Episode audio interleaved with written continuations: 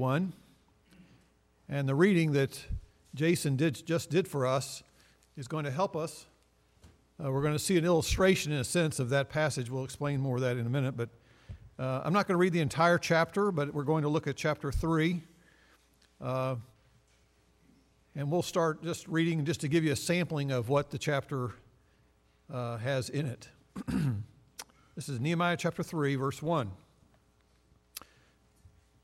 Then Eliashib, the high priest, rose with his brothers, the priests, and built the sheep gate. They consecrated it and hung its doors. They consecrated the wall to the tower of the hundred and the tower of Hananel. And next to him the men of Jericho built, and next to them Zaccur the son of Imri built. By the way, what he's describing now is he's in the north uh, west corner of, this, of the broken down walls of Jerusalem, and he is describing walking around this wall as each individual and various people are participating in the rebuilding. Now, the sons of Hasaniah built the fish gate. They laid its beams and hung its doors with its bolts and bars, and next to them, Meremoth, the son of Uriah, the son of Hakaz, made repairs, and next to him, Meshullam, the son of Berechiah, the son of here we go, all these names. Um, Mesh, uh, Meshes, Meshezabel made repairs, and next to him, Zadok the son of Baana also made repairs. And moreover, next to him, the Tekoites made repairs, but their nobles did not support the work of their masters. And Joiada, the son of Paseah, and Meshullam, the son of Besodeiah, repaired the old gate. They laid its beams and hung its doors with its bolts and bars. And so you get an idea of the kind of content uh, found in this particular chapter. Having read that chapter, and that is our text for this morning, uh, we need prayer uh, that God would help us find insight as to what He would have for us in this text. So let's pray. Father, we know that all Scripture is God breathed and it is profitable. And so, Father, we come to a portion of your word where it has many difficult names in it and uh, different places that we're not real familiar with. And we pray that you would help us to gain insight as to why and what purpose this serves to us and why it's a part of the bigger story of what you accomplished in that period of time. And so, Father, give us eyes to see Christ, to see the hope of Christ in this passage, and to see the joy of knowing your Holy Spirit has something for us to gain as a result. We pray in Jesus' name. Amen. As I was waiting this week to make a visit of our dear sister Carol Clark, I'm in the hospital and I had to be delayed for a period of time. They were uh, taking care of her, and so I'm standing there just in the hallway. Someone was in the waiting room, couldn't go there. So I'm just standing in the hallway watching what goes on in a hospital. And I got to thinking, which I do every so often. And as I'm looking around a hospital, in order to provide quality health care, must and requires a long list of people. People who perform a number of diverse jobs, a number of different responsibilities that must be carried out.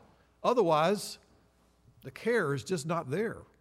So I started thinking who all did this hospital employ? They employ nurses and aides housekeepers, pharmacists, doctors, security personnel, maintenance, repairmen, administrators, dietitians, people who cook in the kitchen and various kitchen staff, the people who bring the food up to the room. I saw them delivering the food.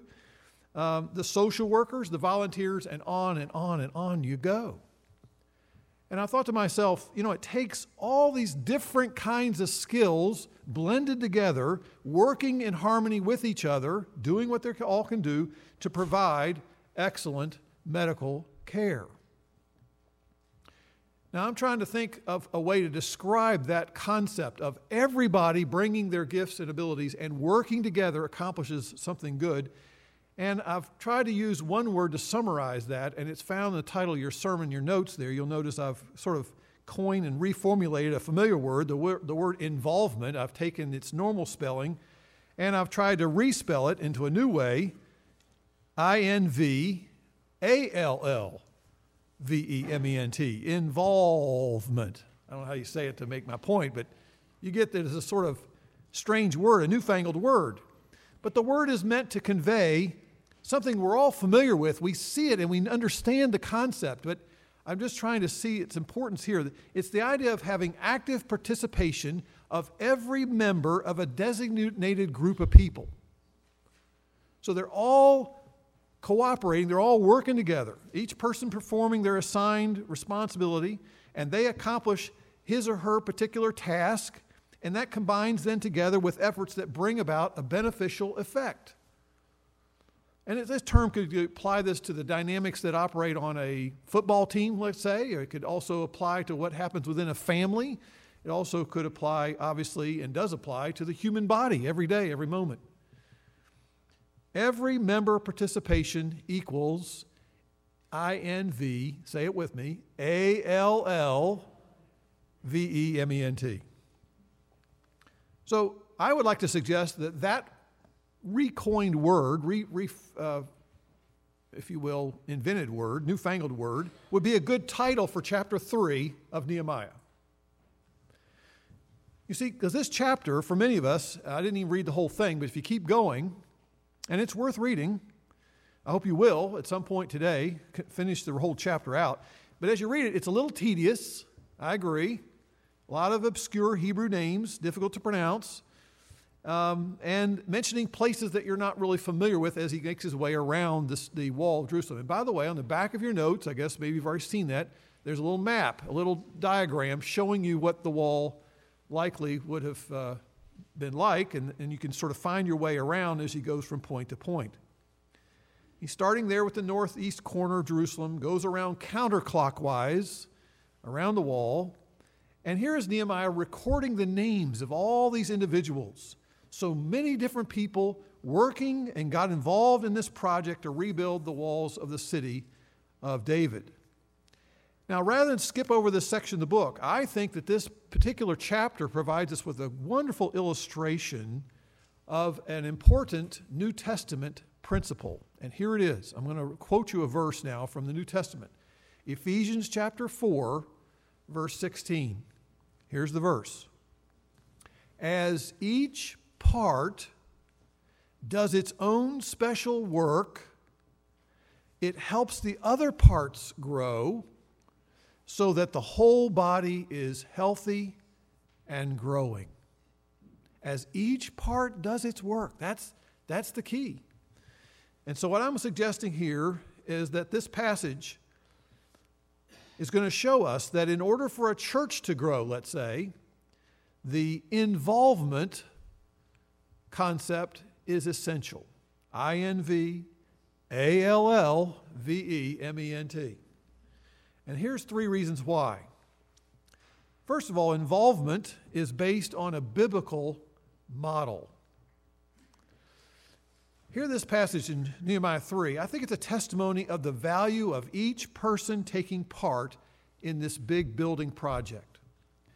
Rather than using sweeping generalizations, Nehemiah recorded the specific names of real people who were making a real difference in the eyes of God.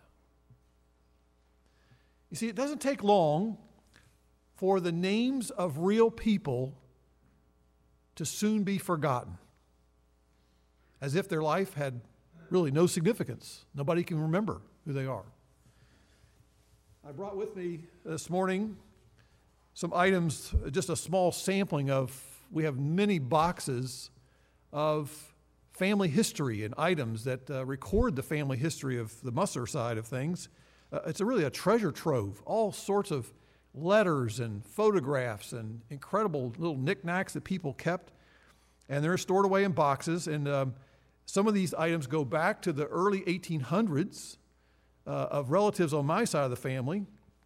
And uh, when my father, when he was still living, uh, used to take a box or two with him, and he, when he would go on vacation, he would just sit there and he would work on this project of taking some of these items, and he would uh, write down on the back of the photograph the names of the people in the photograph in nice, clear, legible writing. I mean, what a blessing. He has given us a tremendous uh, uh, clarity in terms of, of this uh, wonderful understanding of who these people are.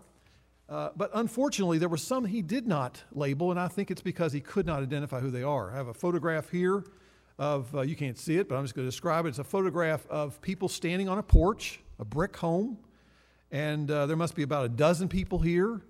And it's a faded picture, not very easily seen. I get my little magnifying glass and I'm looking at each one, trying to figure out who in the world these people, where is this, and I can't make any sense of it. But someone at one time took this picture knowing all the people in that group, and they thought it was valuable to, to capture their image. But now those people are all gone, and nobody can identify who these people are. I actually have a photo album of my great grandmother, born probably about 1860. And in this little book, she has all sorts of photographs of her side of the family. Uh, at the beginning, we know who those people are, but about halfway through, all sorts of photographs of people have no clue who these people are. Now, they knew who they were, but they didn't record those names, and so we have no idea of identifying who these people are. You see, it's interesting enough that these kind of things are the fi- things that eventually find their way into what? An antique store. And so there's photographs of nameless people who somebody may want for decoration, but at one point they were significant family members that somebody knew and loved, and now they've become anonymous. And so, what I think this passage is showing us here is it's reminding us that none of God's people is unimportant. None of God's people is unimportant. Take a moment and reflect on this long list of names that now has been passed down. It's likely that this was written, I'm, I'm just guessing now, it might be written about uh, five or six centuries before Christ. So here's a listing of names that long ago that we now still have in front of us. Now, we don't know who these people are, but they are significant people. And the passage is an illustration that the Bible is not a record merely of superstars. It is not merely a record of just famous celebrities, but it's in its pages we find a record of ordinary people whose involvement was valued by God. Years ago, the Christian apologist Francis Schaeffer compiled a number of his sermons into a book, and they were published. He used to preach in L'Abri, which is a Christian retreat center in Switzerland. And the title of his book, which was one of his sermons, is called, and this is in your notes, No Little People.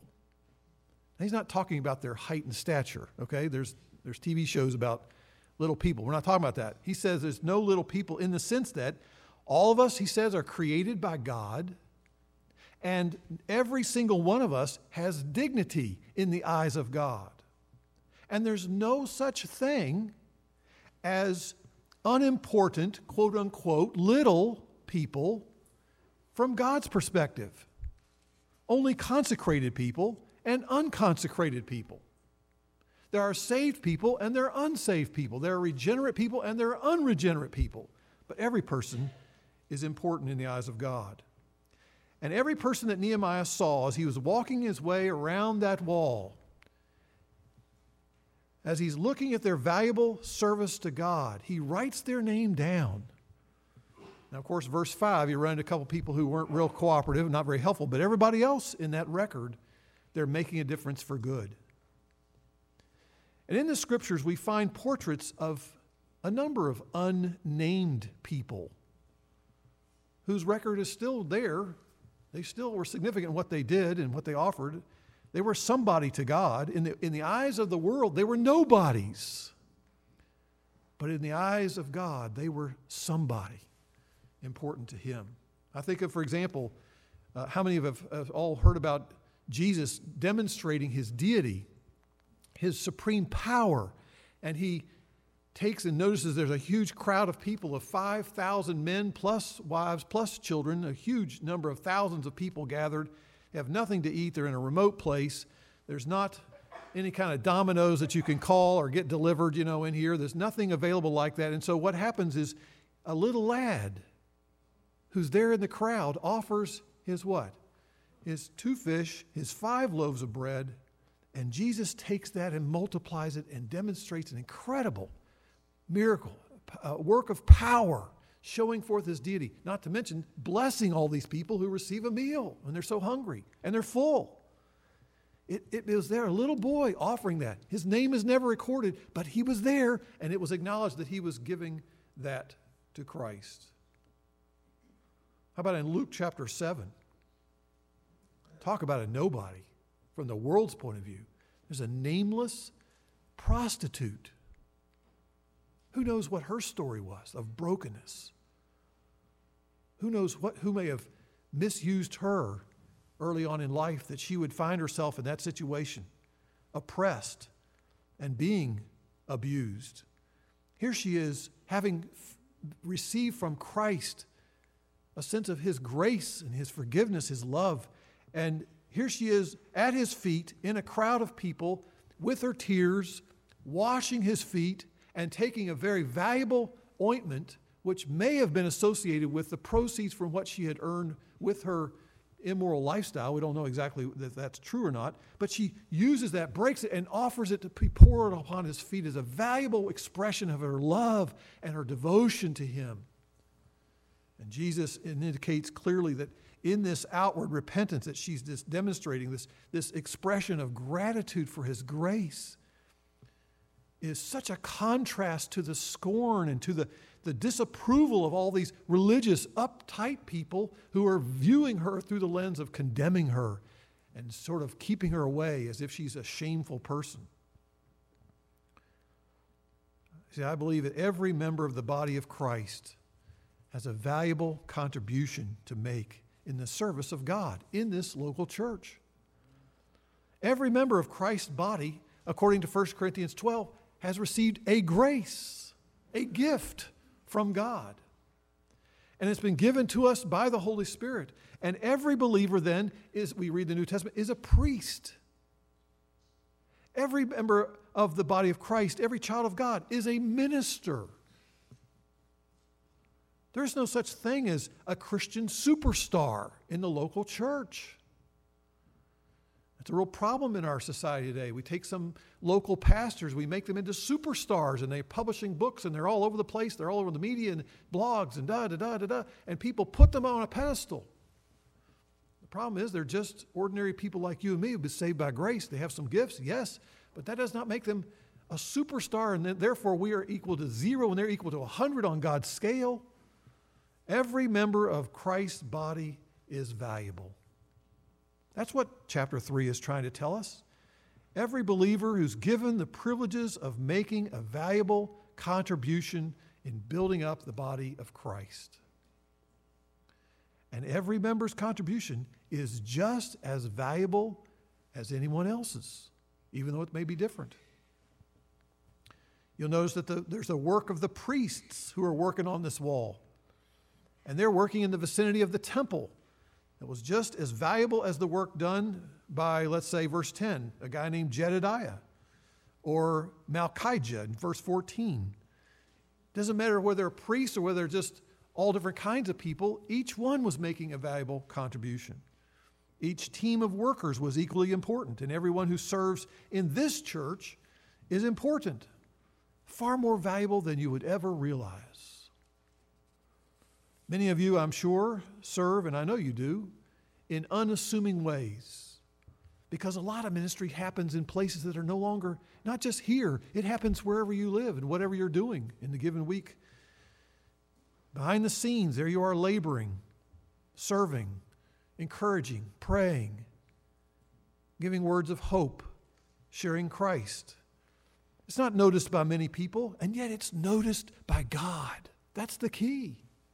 That's the key. We live all of life before God. And here in this passage, Nehemiah is just reminding us all these people were doing what they did for God. And here's a record of what they were doing in serving a great God. Second point I want to make in terms of this concept called involvement is to notice that it's based on a real practical model. You say, What are you talking about? Practical model? Well, look at verse 10. We're going to find a recurring phrase here as I read several parts of some of these verses. Verse 10 Next to them, Jedaiah, the son of Haram, sorry, Haram, Haram, Haramath, sorry, my Hebrew reading is weak. Uh, that fella, he made repairs opposite his house. That's what I wanted to notice. Opposite his house. Verse 23. After them, Benjamin and Hashub carried out repairs in front of their house. After them, Azariah, the son of Maaseiah, son of Ananiah, carried out repairs beside their house. Now, if you notice verse 28, above the horse gate, the priests carried out repairs, each in front of his house. And after them, Zadok, the son of Immer, carried out repairs made in front of his house. And then verse 30 at the end, and after him, Meshullam, the son of Berechiah, carried out repairs in front of his quarters.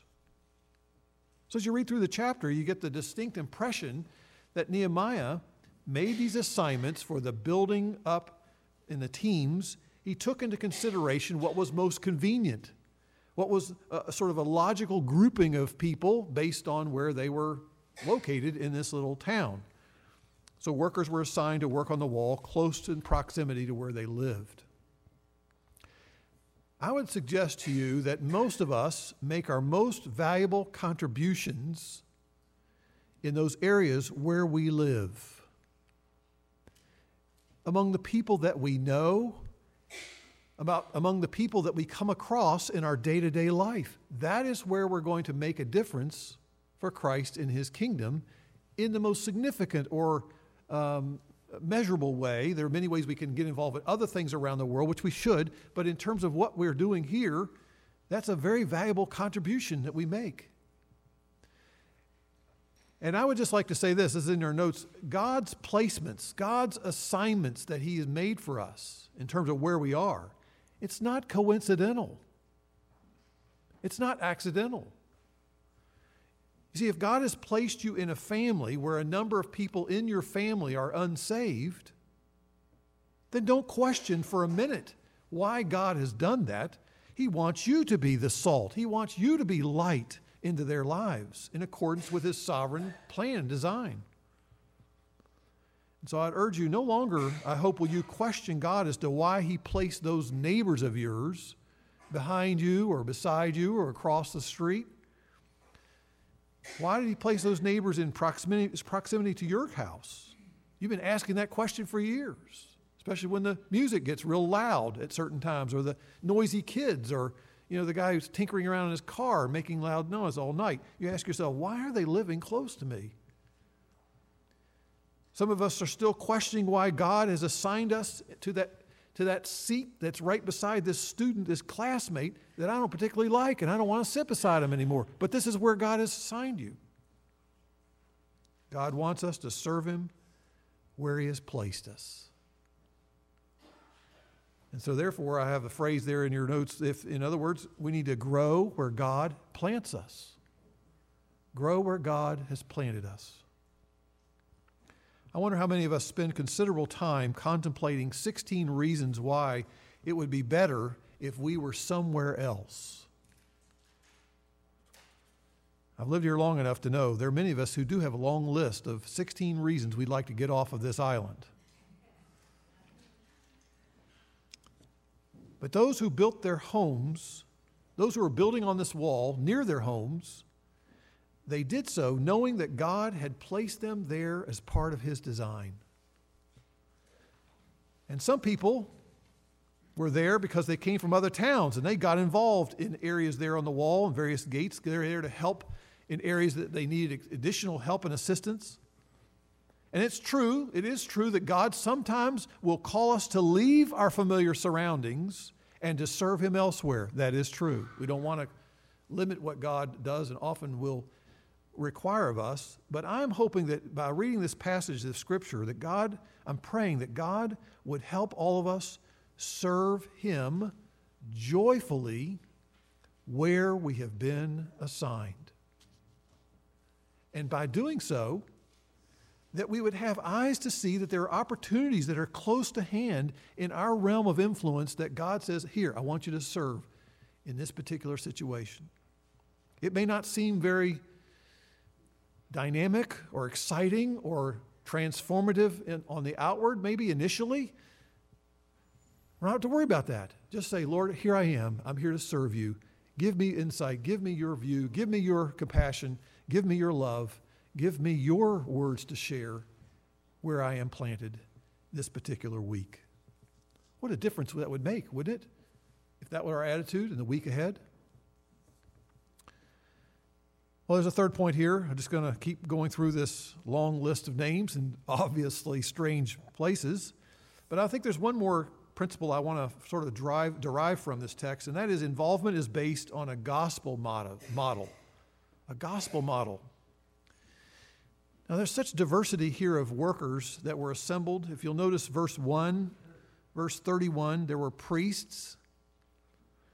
There were also in verses 9, 12, 14 and 19, there are various officials who are part of this half district of Jerusalem. They're like politicians, if you will, or government officials. Then there are the suburban officials working at the refuse gate. That sounds like a great place to work, doesn't it? Verse 14. People working at the town dump, in a sense, the place where all of the throwaways gets cast. There were also women, and I would imagine a number of members of the family. Verse 12 who were involved there. There were craftsmen who dealt with various metals, perhaps gold and wood, verse 8, verse 31, 32, craftsmen. There were merchants, verse 32, and even people who put together and brought together various elements and oils and scents and in making perfumes, perfumers, verse 8. Okay, what's the point here? I'm just trying to illustrate and point out to you this broad spectrum of volunteers that are working together to accomplish more than they would have if it had just been one or two stonemasons or one or two, uh, you know, uh, uh, very gifted carpenters trying to complete this job. It would take them forever. But you got a lot of people with lots of different backgrounds and skills coming together. And do you know that God brought about what He brought about with all these diverse people working together, carrying these heavy stacks of stones and as they're cutting and setting a piece, all the, setting in place all these boards and rebuilding these, these doors and things at the gates, he brought about something more than just walls and gates. He brought about a sense of togetherness, a sense of unity of spirit among them. Even though they have such diversity among them, there's a sense of having the same vision. They want to see this wall go up, they want to see this city restored. Something truly marvelous in the eyes of God was taking place, more than just mortar and boards. It wasn't just walls and gates now replacing what had been burned down. God was rebuilding his people as they ministered beside one another, encouraging each other, praying for one another, defending each other, helping and, and trying to help bear that load together. So that leads me then to this observation that diversity and unity are celebrated in God's kingdom. Unity and diversity. See, God loves diversity. And we're not talking about politically correct diversity that is a word that's thrown, thrown around a lot now to mean all kinds of agendas here. What I'm talking about here is God loves things that are different and variety in a sense. You say, well, how do you know? Well, look at the human race. Look at the row you're sitting on. Look at the people who are sitting near you. And just realize there is differences, there is variety all around us.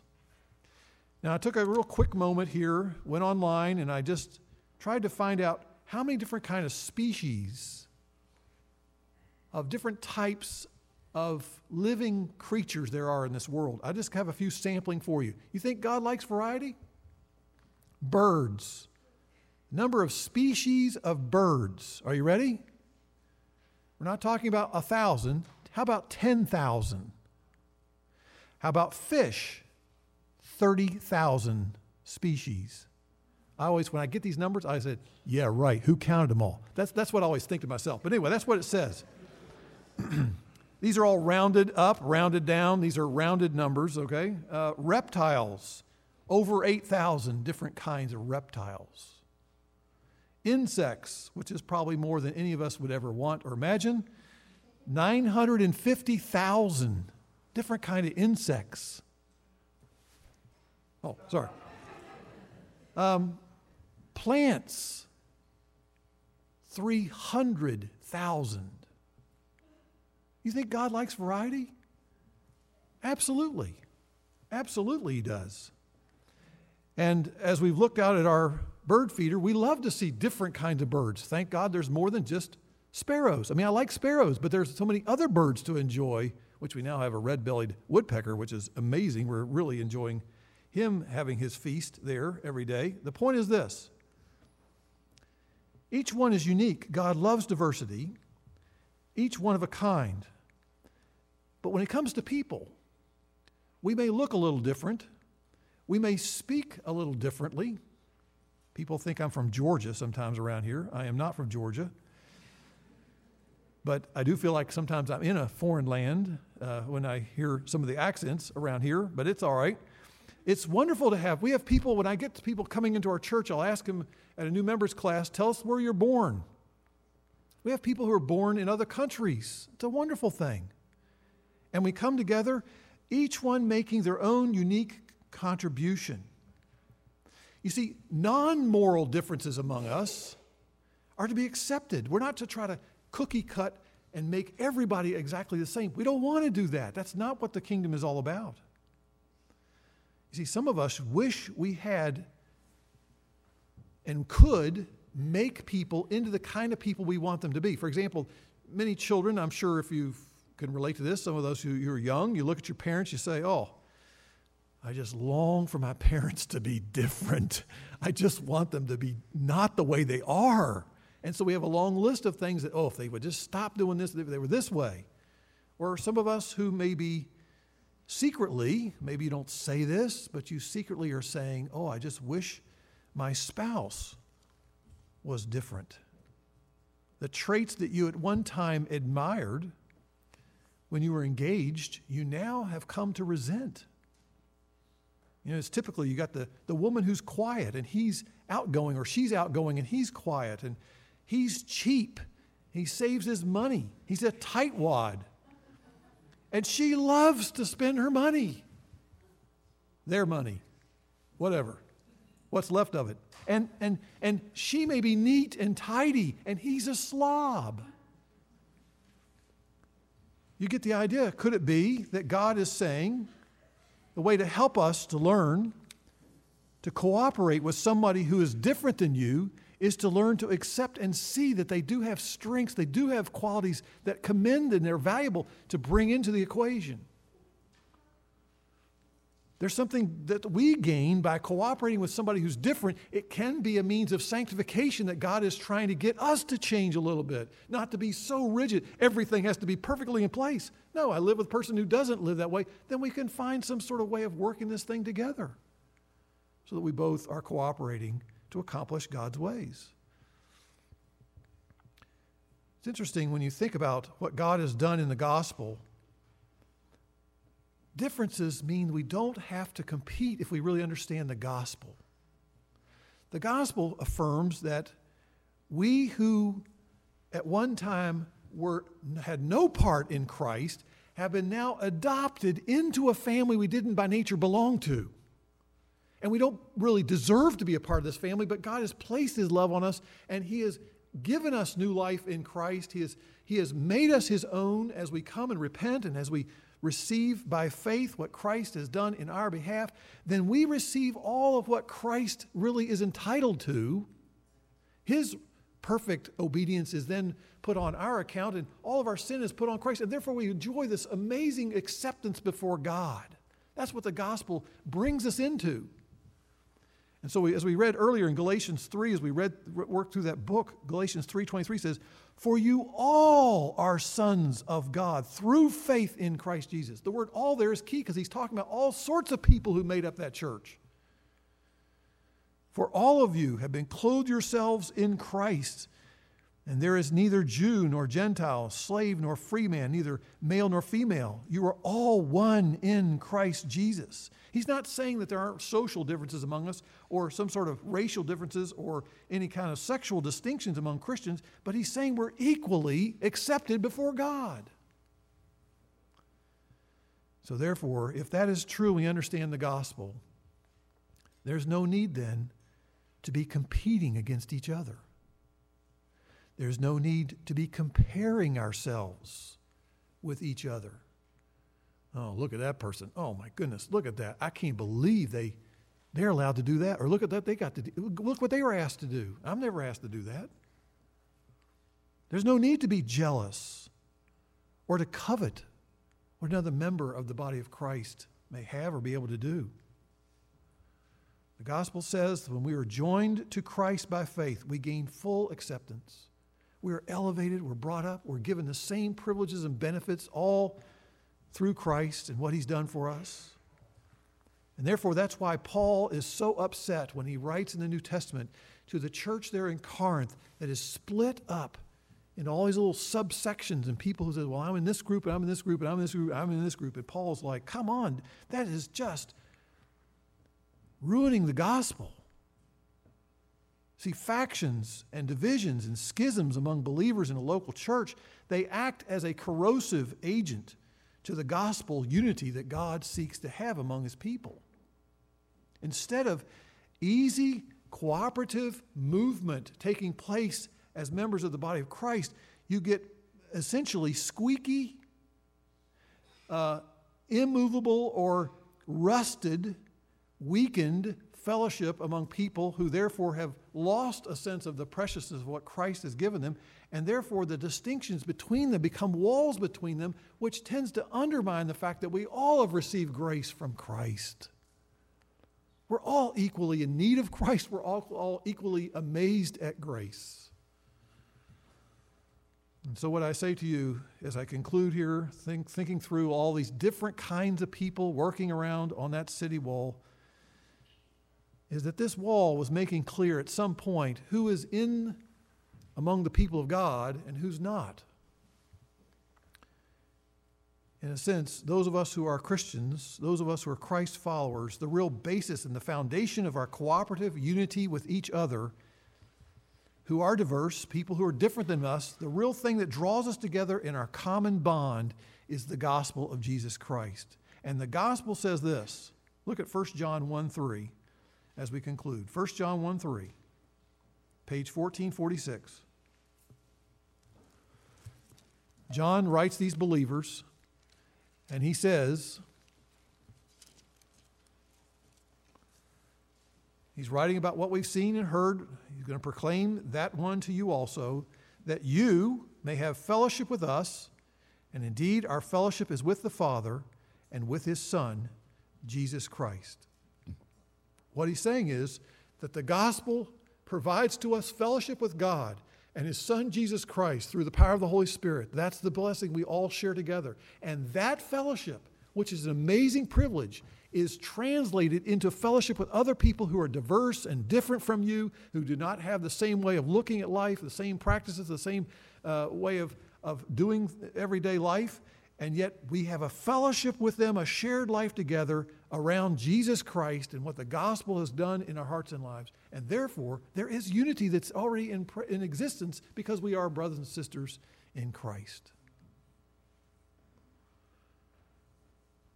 So as you read the New Testament, instead of thinking us as all unique and different and, and we really have a whole lot not in common, remember, there are many sheep in God's flock, there's one shepherd. There are many parts of the body of Christ. There's one head. There are many stones that have been incorporated into the building that has become the church. It only has one cornerstone. There are many branches that are joined together into the one vine, Jesus Christ. There are many children in the family of God. There's one Father. Let's make sure we understand, preserve, and maintain that unity and celebrate the uniqueness that each person has in the kingdom of God. Let's pray.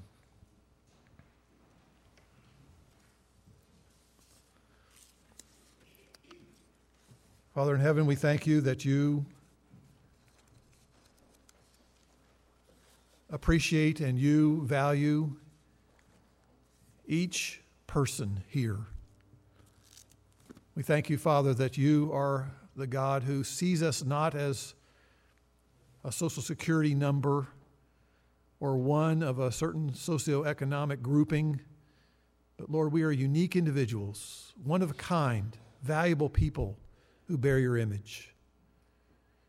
And Father, I pray that you would encourage some of us who feel as though we are nobodies in the eyes of the world. We feel like we have no value, no significance. Lord, I pray that you would help us to see how the gospel has lifted us up and given us such a privilege and such a blessing to be joined with Christ by faith and to be able to participate in what you're doing in this wonderful work of redemption that involves things around the globe. And I pray, Lord, you'd continue to strengthen our sense of common vision and common cooperative spirit that we would understand the importance of working with people who are different than us for a common goal. Help us, Lord, in our laboring for the gospel together that we might truly enjoy fellowship with you and enjoy fellowship with each other in a way that celebrates the gospel, celebrates the wonders of being children of God, adopted because of grace. So, Lord, I pray that from this text of Scripture, where all sorts of hard to pronounce names and strange places may be used by your Spirit to encourage us as individuals, as a part of this local assembly, to know that you are the God who promotes, encourages, and celebrates involvement. We pray in Jesus' name. Amen.